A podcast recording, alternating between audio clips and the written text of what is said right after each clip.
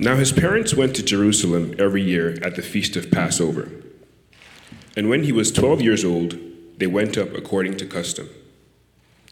And when the feast was ended, as they were returning, the boy Jesus stayed behind in Jerusalem. His parents did not know it. But supposing him to be in the group, they went a day's journey. But then they began to search for him among their relatives and acquaintances. And when they did not find him, they returned to Jerusalem, searching for him. After three days, they found him in the temple, sitting among the teachers, listening to them and asking them questions. And all who heard him were amazed at his understanding and his answers. And when his parents saw him, they were astonished. And his mother said to him, Son, why have you treated us so? Behold, your father and I have been searching for you in great distress. And he said to them, Why were you looking for me? Did you not know that I must be in my father's house? And they did not understand the saying that he spoke to them. And he went down with them and came to Nazareth, and was submissive to them. And his mother treasured all these things in her heart. And Jesus increased in wisdom and in stature and in favor with God and man. This is the word of the Lord. You may be seated.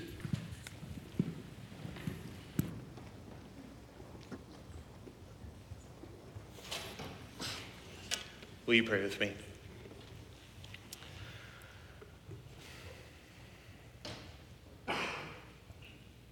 Father, we, we pause to thank you for your word. We thank you for the ways in which the, the coming of Jesus Christ was recorded for our encouragement and for our instruction. And I pray that today, as we explore the, the human nature of Jesus Christ and all that that means for us as fellow human beings, God, I pray that you would just give your, give your spirit to us that we might see the encouragement that this is and the necessity the necessity of a fully human savior, savior for fully human beings, God. So, Lord, would you, would you give us wisdom and insight into this text and into this reality of the human nature of your Son? And God, would you help us to see the humility of Jesus to come down from heaven, to take on flesh in order to take our place? God, would you help us to see and have a reverence for his humility that creates humility in our own hearts as well? Father, would you unite your power with my weak words and, and help us to, to see Jesus more clearly today? It's in his name that I ask these things. Amen. Well, this Wednesday, my daughter, Margot, turns five years old. Uh, yeah, super excited for it. Yeah. Thank you. I've kept her alive for five years. Thank you. Feels like that was applause for me and Courtney. So, um, and I, am very excited. It's, it's strange to think that I'll have a five year old. We also have a two year old son. But because she's our firstborn, uh, this time of year for her birthday, where uh, I always kind of go back to those moments in which I first met Margot. And that experience is a joyful one and also a stressful one. Uh, so, uh, joyful is easy to explain. In fact, I don't really have to explain it. It was a wonderful thing to meet my daughter for the first time. We were so excited. I was actually one of those guys who wanted to have a daughter first. I know a lot of people were like, I want a son. I wanted to be a girl dad, and being a girl dad is the best thing in the world. Um, and so I was excited to meet Margot. It was such a, a sweet time. I actually have a picture here. It's one of my favorite pictures in the world. Yeah, so that's Margot. If you don't know, that's my hand right there, the big one. Um, and she's grasping onto my little finger, and that was the moment of joy. That uh, seeing her just grasp on so tight to a dad that she didn't know uh, gave me so much joy. But it was also a time of extreme anxiety. Uh, I believe I have a picture of that as well. Yes. So this picture is time stamped at 5:03 a.m. on December 18th, 2017. So the morning after we had Margot. And so something to know is we had Margot at a birthing center, which means that within a matter of hours after she came out, uh, we were home with her. Um, and it was, it was a terrifying thing. That is me at 5.03 a.m. because I was so stressed out and anxious. I, I didn't sleep at all that night, not because Margot didn't sleep, she slept very well, but because I was so anxious about the fragile little human being. You can take the picture down now, it's a little embarrassing. I was so anxious about the fragile human being that was there in our house. And, and I remember just hours into her sleeping, I, you know, I was out in the living room watching TV, like just trying to stay awake. Uh, and I heard her kind of, I don't know what the sound is. It was kind of a guttural sound from her throat. And I like run over there. I'm like, what's wrong with her? And uh, come to find out, that was just some acid reflux that happens to babies, which no one ever told me. It just sounded like my daughter was choking three hours into life. And so I was, I was anxious that night. And I was anxious because newborn babies are incredibly fragile. They're the most fragile among us. There's, there's nothing more vulnerable than a newborn baby. And Christmas, Advent, is that strange time of year in which we celebrate one of the most shocking statements you can make that God came to earth as one of these frail, fragile little babies that the eternal was given a time of birth, that the omnipotent had to learn to hold his own head up. The bread of life looking for a mother's milk. This is shocking. Advent is this wonderful time where we celebrate the humility of God to come and embrace vulnerability and frailty and fragility. So, we're, we're in a series right now entitled Advent Lessons. And, and throughout this Advent series, we've been revisiting some of the key aspects of how Jesus came into the world and simply asking, What's the big deal? Like, what's the big deal? The, the story of Christmas has been subjected to such sentimentality that if we don't recapture some of the depth and meaning behind it, we're bound to just miss what God is showing us in the coming of Christ. So we're revisiting some of these aspects of the story. And the one I want to revisit today for this week is the human nature of Jesus, the humanity of Christ, that he took on frailty and vulnerability. Next week, we'll get into the divinity of Christ. But first, this week, we have to explore why is it critical that Jesus is a real human being? Like a real human being, not mostly human, not, not pretty human, but fully human. Let's start with the text. So, this, uh, this text that we're in, in in Luke 2 is the closing of Luke's narrative on Jesus' birth and early life. And, and so far in Luke's gospel, he has covered two miraculous births, right? The birth of John the Baptist to a barren woman, and the birth of Jesus Christ to a virgin. And so far in this point of the story, Jesus has been born, angels have lit up the sky with song, and shepherds have come with their gifts. And here, in the last section of Luke's nativity narrative, Jesus and his family make a little trek up to Jerusalem for what's called the Feast of the Passover. Now, there, there were usually three feasts that the Jewish people would traditionally observe by making a trip to Jerusalem the Feast of the Passover, the Feast of Tabernacles, and the Feast of Pentecost. But at this time, it was mostly just customary to choose the most important one, which was this one, the Feast of the Passover. And, and, at this time, both husband and wife would make the trek, and usually children under the age of 12 would stay back. And that's because it wasn't until age 12 that children began the preparation to be accepted into the religious community of Jewish life. And so, as you saw from our text, Jesus is 12 at this point, and so he goes with his family up to Jerusalem to celebrate the feast of the Passover and begin preparation to join the community's religious life. Jesus is walking in what is the normal, customary Jewish practices. All of this is tradition. All of this is what a normal Jewish person would do at this time. And, and the thing I want you to notice is that Jesus did not exempt himself from any of that practice. J- Jesus, the, the one who was God in the flesh, waited until age 12 to enter the religious community because that was the custom and the tradition. I mean, it's clear in, in this text that at this point in his life, the boy Jesus has some recognition of who he is. If you heard the text, after his parents rebuke him for making them worry about him, he mentions needing to be in his father's house, which is the temple. So Jesus recognizes already at age 12 that he is, in fact, the divine Son of God. Meaning this, he has a recognition that the feast of the Passover that all of these people are coming to celebrate and that he is partaking in he knows it's really about what he, as God the Son, had done centuries before for the Jewish people in Egypt. And yet he doesn't exempt himself from that. He's the point of the feast and the celebration. And yet, as was custom and tradition, he waits until age 12 to actually participate in the religious community because that was the custom and the tradition. Listen, here, here's what's being shown here that, that Jesus lived as a normal practicing Jew who placed himself under the normal customs of the religious community and law. Now, why, why is this such a big deal? Why, why am I picking this up so much out of the text? It's, it's a big deal because of what the Apostle Paul points out in Galatians 4 4 through 5. He, he says this When the fullness of time had come, God sent forth his Son, born of woman, born under the law, to redeem those who were under the law and so, so Paul here says that the importance of Jesus placing himself under the normal, customary practices of the Jewish community is shown by what he says. Jesus did that so that he could redeem those who were under the law. Jesus placed himself under the customs and traditions of the Jewish people so that he could redeem the Jewish people. He did not live as an exception, otherwise, he could not redeem those who were not exceptions.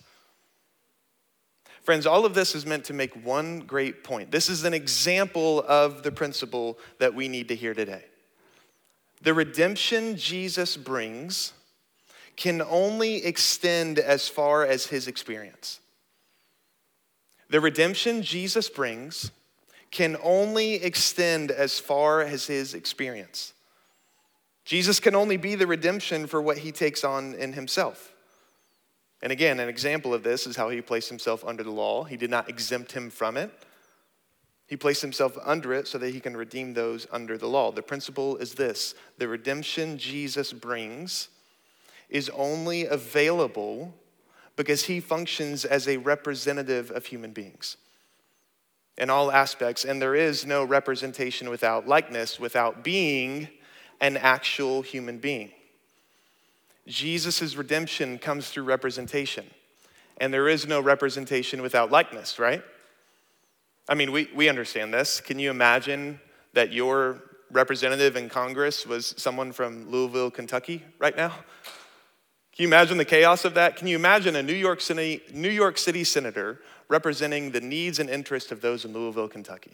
Would that do well for our great union? No. And that's because we know representation requires some form of likeness to, in that example, the likeness of interests and desires. But the same is true here for the human nature of Jesus.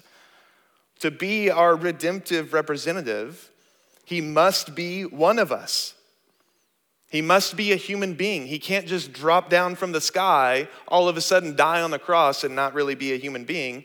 That wouldn't save us. He has to be a full human being, not mostly one of us, but fully one of us. There is no redemption without representation, and there is no representation without likeness. And, and the church has settled on this needed humanity of Christ for, for thousands of years. This is one of those things that is rooted in the history of the church. So, so one of my favorite periods in church history is early church history. If you go through and read the first 400 to 500 years of church history, you see that it was filled with a lot of debate. The church was, was seeking to interpret Scripture faithfully and, and come to a conclusion around what the Scriptures lay out as orthodox doctrine. And one of those debates was around this topic the human nature of Jesus Christ. And very early on, the, the church battled a Harry, heresy, a Harry, maybe his name was Harry. No, his name was not Harry uh, a heresy called Doceticism. And, and Doceticism said that Jesus was, was fully God, but he was not really a human. That he was more kind of a, a phantom, that he was God and he kind of took on the, the form that we would see as a human, but he wasn't really a human. And that was, that was quickly dismissed in church history. Jesus is not a divine phantom, but was actually human. But, but then a, a couple hundred years later, another heresy popped up called Apollinarianism. And, and Apollinarius was the bishop of Laodicea in 362. And while he believed that Jesus was human, he did not believe that Jesus was fully human. He, he believed that Jesus was mostly human, that he had a human body and a human soul. But because he was so, uh, so influenced by Greek philosophy, he did not believe that Jesus had a, had a mind, had a human mind. He believed that Jesus had, the, had a divine mind that consumed and overtake, overtook his human mind. And that's a big problem. Because again, representation matters, likeness matters. If Jesus didn't have a human mind, how can he redeem us who have human minds? This is a big deal, and the church debated and debated, debated until the Council of Constantinople in 381, where the Archbishop Gregory of Nazianzus says this. This is a great line. For that which Jesus has not assumed, he has not healed. If only half of Adam fell, then that which Christ assumes and saves may be half also. But if the whole of his nature fell, it must be united to the whole nature of him. Whatever Jesus has not assumed, whatever Jesus has not taken onto himself as a human being, he cannot heal. He cannot redeem. Let me say it, to the, say, say it to you this way a mostly human Jesus is useless to you. A mostly human Jesus is useless to you. Now, Jesus does not have a sinful nature. We know that. That's the one thing not in common. And that's because sinful nature is actually unnatural to the original human condition that God made us in. But everything else he has and must have. And this is encouraging for us as real human beings because is there some aspect of your humanity that you're bothered by most? That you're discouraged by? Maybe it's the corruption of your desires. Maybe your desires deep down feel corrupted and bent away from God and bent away from what is good. Well, Jesus, in his pure desire and his living a holy life, is able to represent you and redeem you in that corruption. Maybe it's your mind. Maybe that you, you, have a, you have a hard time fighting your mind. Well, Jesus had a mind and is able to redeem those with minds. Throughout the Gospels, we see Jesus experience real temptation we see him, we see him hunger, thirst, grief. We see him experience relational strain, betrayal, suffering. He takes it all on that he might then represent us on the cross as a real human being who there takes on the one thing we have and he didn't sin. Jesus must be fully human to save us. Jesus takes on every part of us that he might redeem every part of us a fully human Jesus for a fully human redemption. Now, that's, that's the main reason why it's critical that Jesus is an actual human being. That's why we have to have this in order to really celebrate Christmas well. But there are, there are a couple conclusions that need to also be drawn from the human nature of Christ that not only encourage us with a full redemption, but can actually teach us something important about being human. The humanity of Christ encourages us in our redemption, but it also teaches us how to be human. And that through two main lessons. And, and the first lesson that this shows us, I want to set up by asking a question Did Jesus have any special advantages being a human being? What do you think? Well, don't answer because your answer might be wrong. I don't want to embarrass you. Did Jesus have any special advantages by becoming a human being? I mean, come on, yeah, he's fully human, but he's got that whole fully divine thing, right? So he probably glided through life a little bit easier than we do. Because he was God, maybe being human came easier to him. Maybe the prepubescent Jesus didn't have his voice crack because, you know, he spoke all things into existence, right? And he was a carpenter, and they, and they say measure twice, cut once, but Jesus probably never had to measure, right? Because he hung the stars and measured the ocean shores. Did Jesus have any special advantage more than we do? Well, the, the answer to that is, is a hard no. Look, look down at the end of our text in, in verses 51 through 52. And he went down with them and came to Nazareth and was submissive to them. And his mother treasured up all these things in her heart. And Jesus increased in wisdom and in stature and in favor with God and man. Now, now one thing this shows us is the necessity of growth that Jesus had. As a fully human person, he did not come with the preset settings of a fully functional human being, right? He came with the factory settings, meaning that he had to experience the necessity of growth just like we do. But what was that growth like? Well, well, you see that word there, increase, right? Other translations say advance. Well, the Greek word there is prokopto. Can you say that with me? Prokopto. That was so weak. Say prokopto. Prokopto. Now, prokopto is the word advance, but it's used only in select instances. Most, most times you'll see the word prokopto whenever the context is some form of difficulty.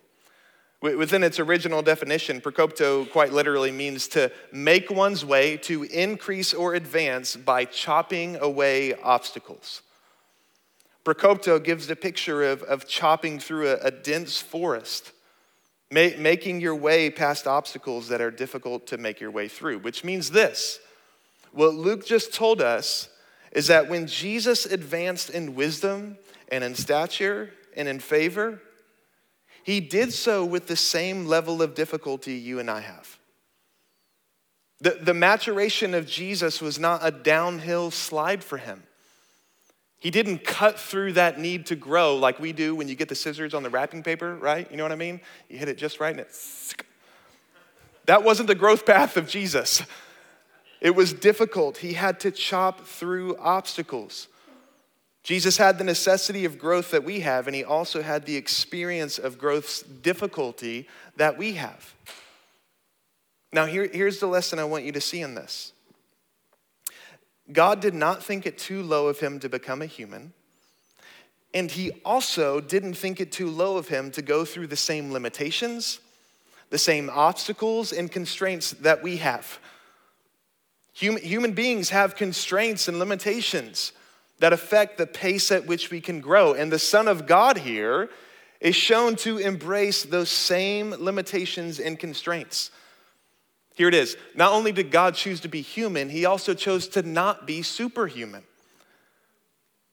He gave himself to the limitations of being a human being. And friends, that tells us something about the goodness of being a normal human. That if it's not too low of God to embrace the constraints and limitations of a normal human being, why do we live otherwise? God becoming human rebukes our desire to be superhuman. It's God's way of saying that to be a human is a good thing, including the limitations and restraints that come along with that.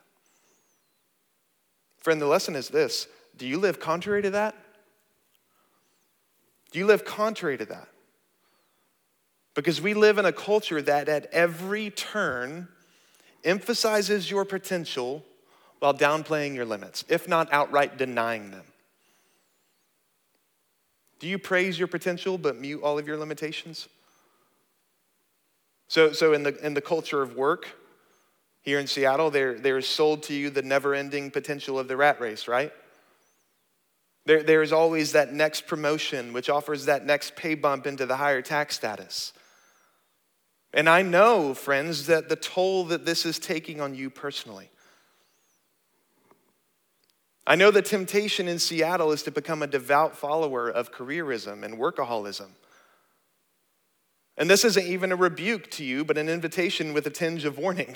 An invitation to recognize that you are more than a cog in the machine and that your career is meant to have more significance than just being the tool by which you achieve your greatest financial dreams. There is a temptation to go past your limits, to deny them, to deride them in order to accomplish what you think you need to accomplish, or maybe what others think you need to accomplish. And the warning is this to embrace the potential of work, the potential of what you can accomplish while denying your limits, is to live a lie. We are limited creatures, and to live contrary to that is something that deforms our humanity.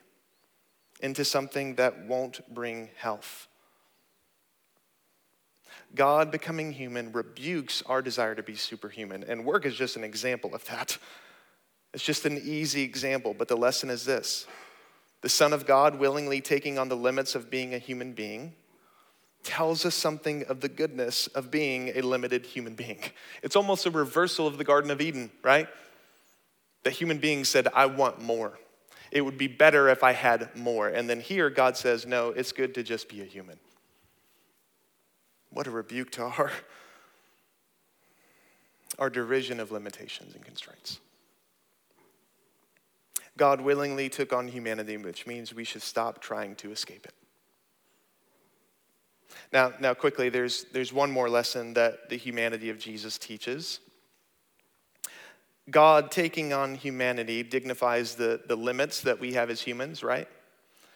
But that reality also dignifies, friends, our own physical bodies. Now, now we as human beings, we, we already possess an intrinsic dignity, right? That, that we are made in the image of God, and because of that, every man, woman, and child across the globe possesses dignity that is inherent and undeniable. This dignity is, is not just a dignity of the soul or spirit, it's actually a dignity of the body as well. Our, bodies are not just sacks of skin that carry some spirit inside of us, we are body and soul. And so the image of God that we have in dignity includes our body as much as our soul. We already have that. But the incarnation of Christ, God taking on humanity, Friends, it brings even more dignity to the human body. I mean, consider this Jesus, right now, still has a human body. Right now, the, the Gospels end with Jesus ascending into the clouds in order to take his rightful place at the right hand of God, sitting on the throne. And in that ascension, he didn't shed his physical body, but he still has it. Which means right now, the one sitting on the, sitting on the throne of the universe, ruling over all things and overseeing all things, is a human being with a human body. That, my friends, brings a dignity to the human body. That what you have right here is in common with the one sitting on the throne. That brings dignity that we have something in common with God. It dignifies our physical body. So, the, the early church father and monk, John of Damascus, said it this way Because of the incarnation, I salute all matter with reverence. And today, friends, if there's any matter that we tend to not salute with reverence, it's our physical bodies. We have no dignity for the body. Our culture is awash with the degradation of the body. In gluttony, which is my personal besetting sin, we bypass the body, the dignity of our bodies, by hijacking our brain chemicals through comfort food at the cost of our physical health. Or in transgenderism, we bypass the dignity of our body as a truth teller and irreverently reshape it to please our Gnostic psychology. Or in gun violence, where our paranoid obsession with self protection doesn't seem to even flinch at the bodies of school children or in pornography. We use the bodies of others, no matter the psychosis, abuse, or addiction that that other body has to endure, as long as we can take the edge off. We have no dignity for the human body. And the incarnation is meant to rebuke us in that and show us the dignity of it. Or how about this one, friends? Body image. How many of us reverently extol what stares back at us in the mirror. And I'm not just talking to the ladies, I'm talking to men as well. I know from personal experience and from friendships with other men, you men struggle with body image in more ways than you want to admit. We don't dignify our human body. Very few of us look back at that mirror and say, that's good. And the reason for that is not always because we want to be healthy but because we want to be and look like something else for our own ego or for our own insecurity. We degrade our bodies with sighs of frustration and derision. Friends, maybe one of the most accessible things to learn from the incarnation of the Son of God is that the human body is a good thing, which means for us in our pursuit of health, it's out of reverence, not insecurity. That means that our workout sessions are no longer pursuits of vengeance against a body that won't look like what we want it to look like, but is rather a pursuit of reverence. Because of the incarnation, we salute all matter with reverence, including the matter staring back at us in the mirror. Do you see the depth of the humanity of Christ? That your redemption is guaranteed as a human being. That the body is dignified. That the limits you run up against each and every week are said to be a good thing. The depth of the humanity of Christ. But, friends, we know that the depth of the humanity of Christ, at its deepest and at its most encouraging, is exactly what I started with with the redemption of our souls, the redemption of our bodies. That Christ would represent us, that Christ would humble himself and take on human form, take on human flesh in order to save us. That's the mystery and wonder of this season, the upside downness of it. And when we see the depth of that, our hearts can really wonder. Let, let, let, let me close with this quote by Augustine. And just let your heart take in the wonder of this. Man's maker was made man, that he, ruler of the stars, might nurse at his mother's breast, that the bread might hunger, the fountain thirst, the light sleep, the way be tired on its journey that the truth might be accused of false witness, the teacher be beaten with whips, the foundation be suspended on wood, that strength might grow weak, that healer might be wounded, that life might die. Friends, this is our hope that God became man in order to lead us into life. Let's pray.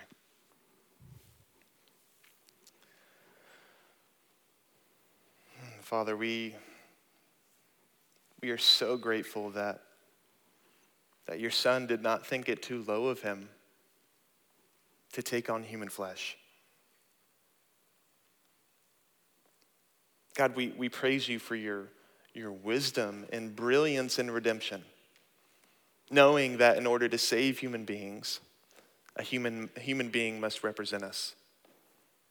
What brilliance and insight you have into the means and accomplishment of our redemption. We praise you for it. God, we praise you for what the incarnation of Jesus says about us as human beings, the ways that it teaches us how to be human, living in our constraints and living with reverence for these physical bodies that you've given us. So, God, would you help us to see the depth? the depth of your Son, fully human, that we might have a full redemption. In Jesus' name, amen. This teaching was recorded as part of our current sermon series at Icon Church. During our weekly gatherings, we move from the teaching to a time of response. While we recognize it may be hard to capture that as you listen online, we encourage you to take a moment to reflect on and respond to what the Spirit might be telling you in response to what you've heard. For more resources and to find out how you can join with us on Gathering on Sundays, visit iconchurch.org. And as we say each week, Christ is all, and we are His.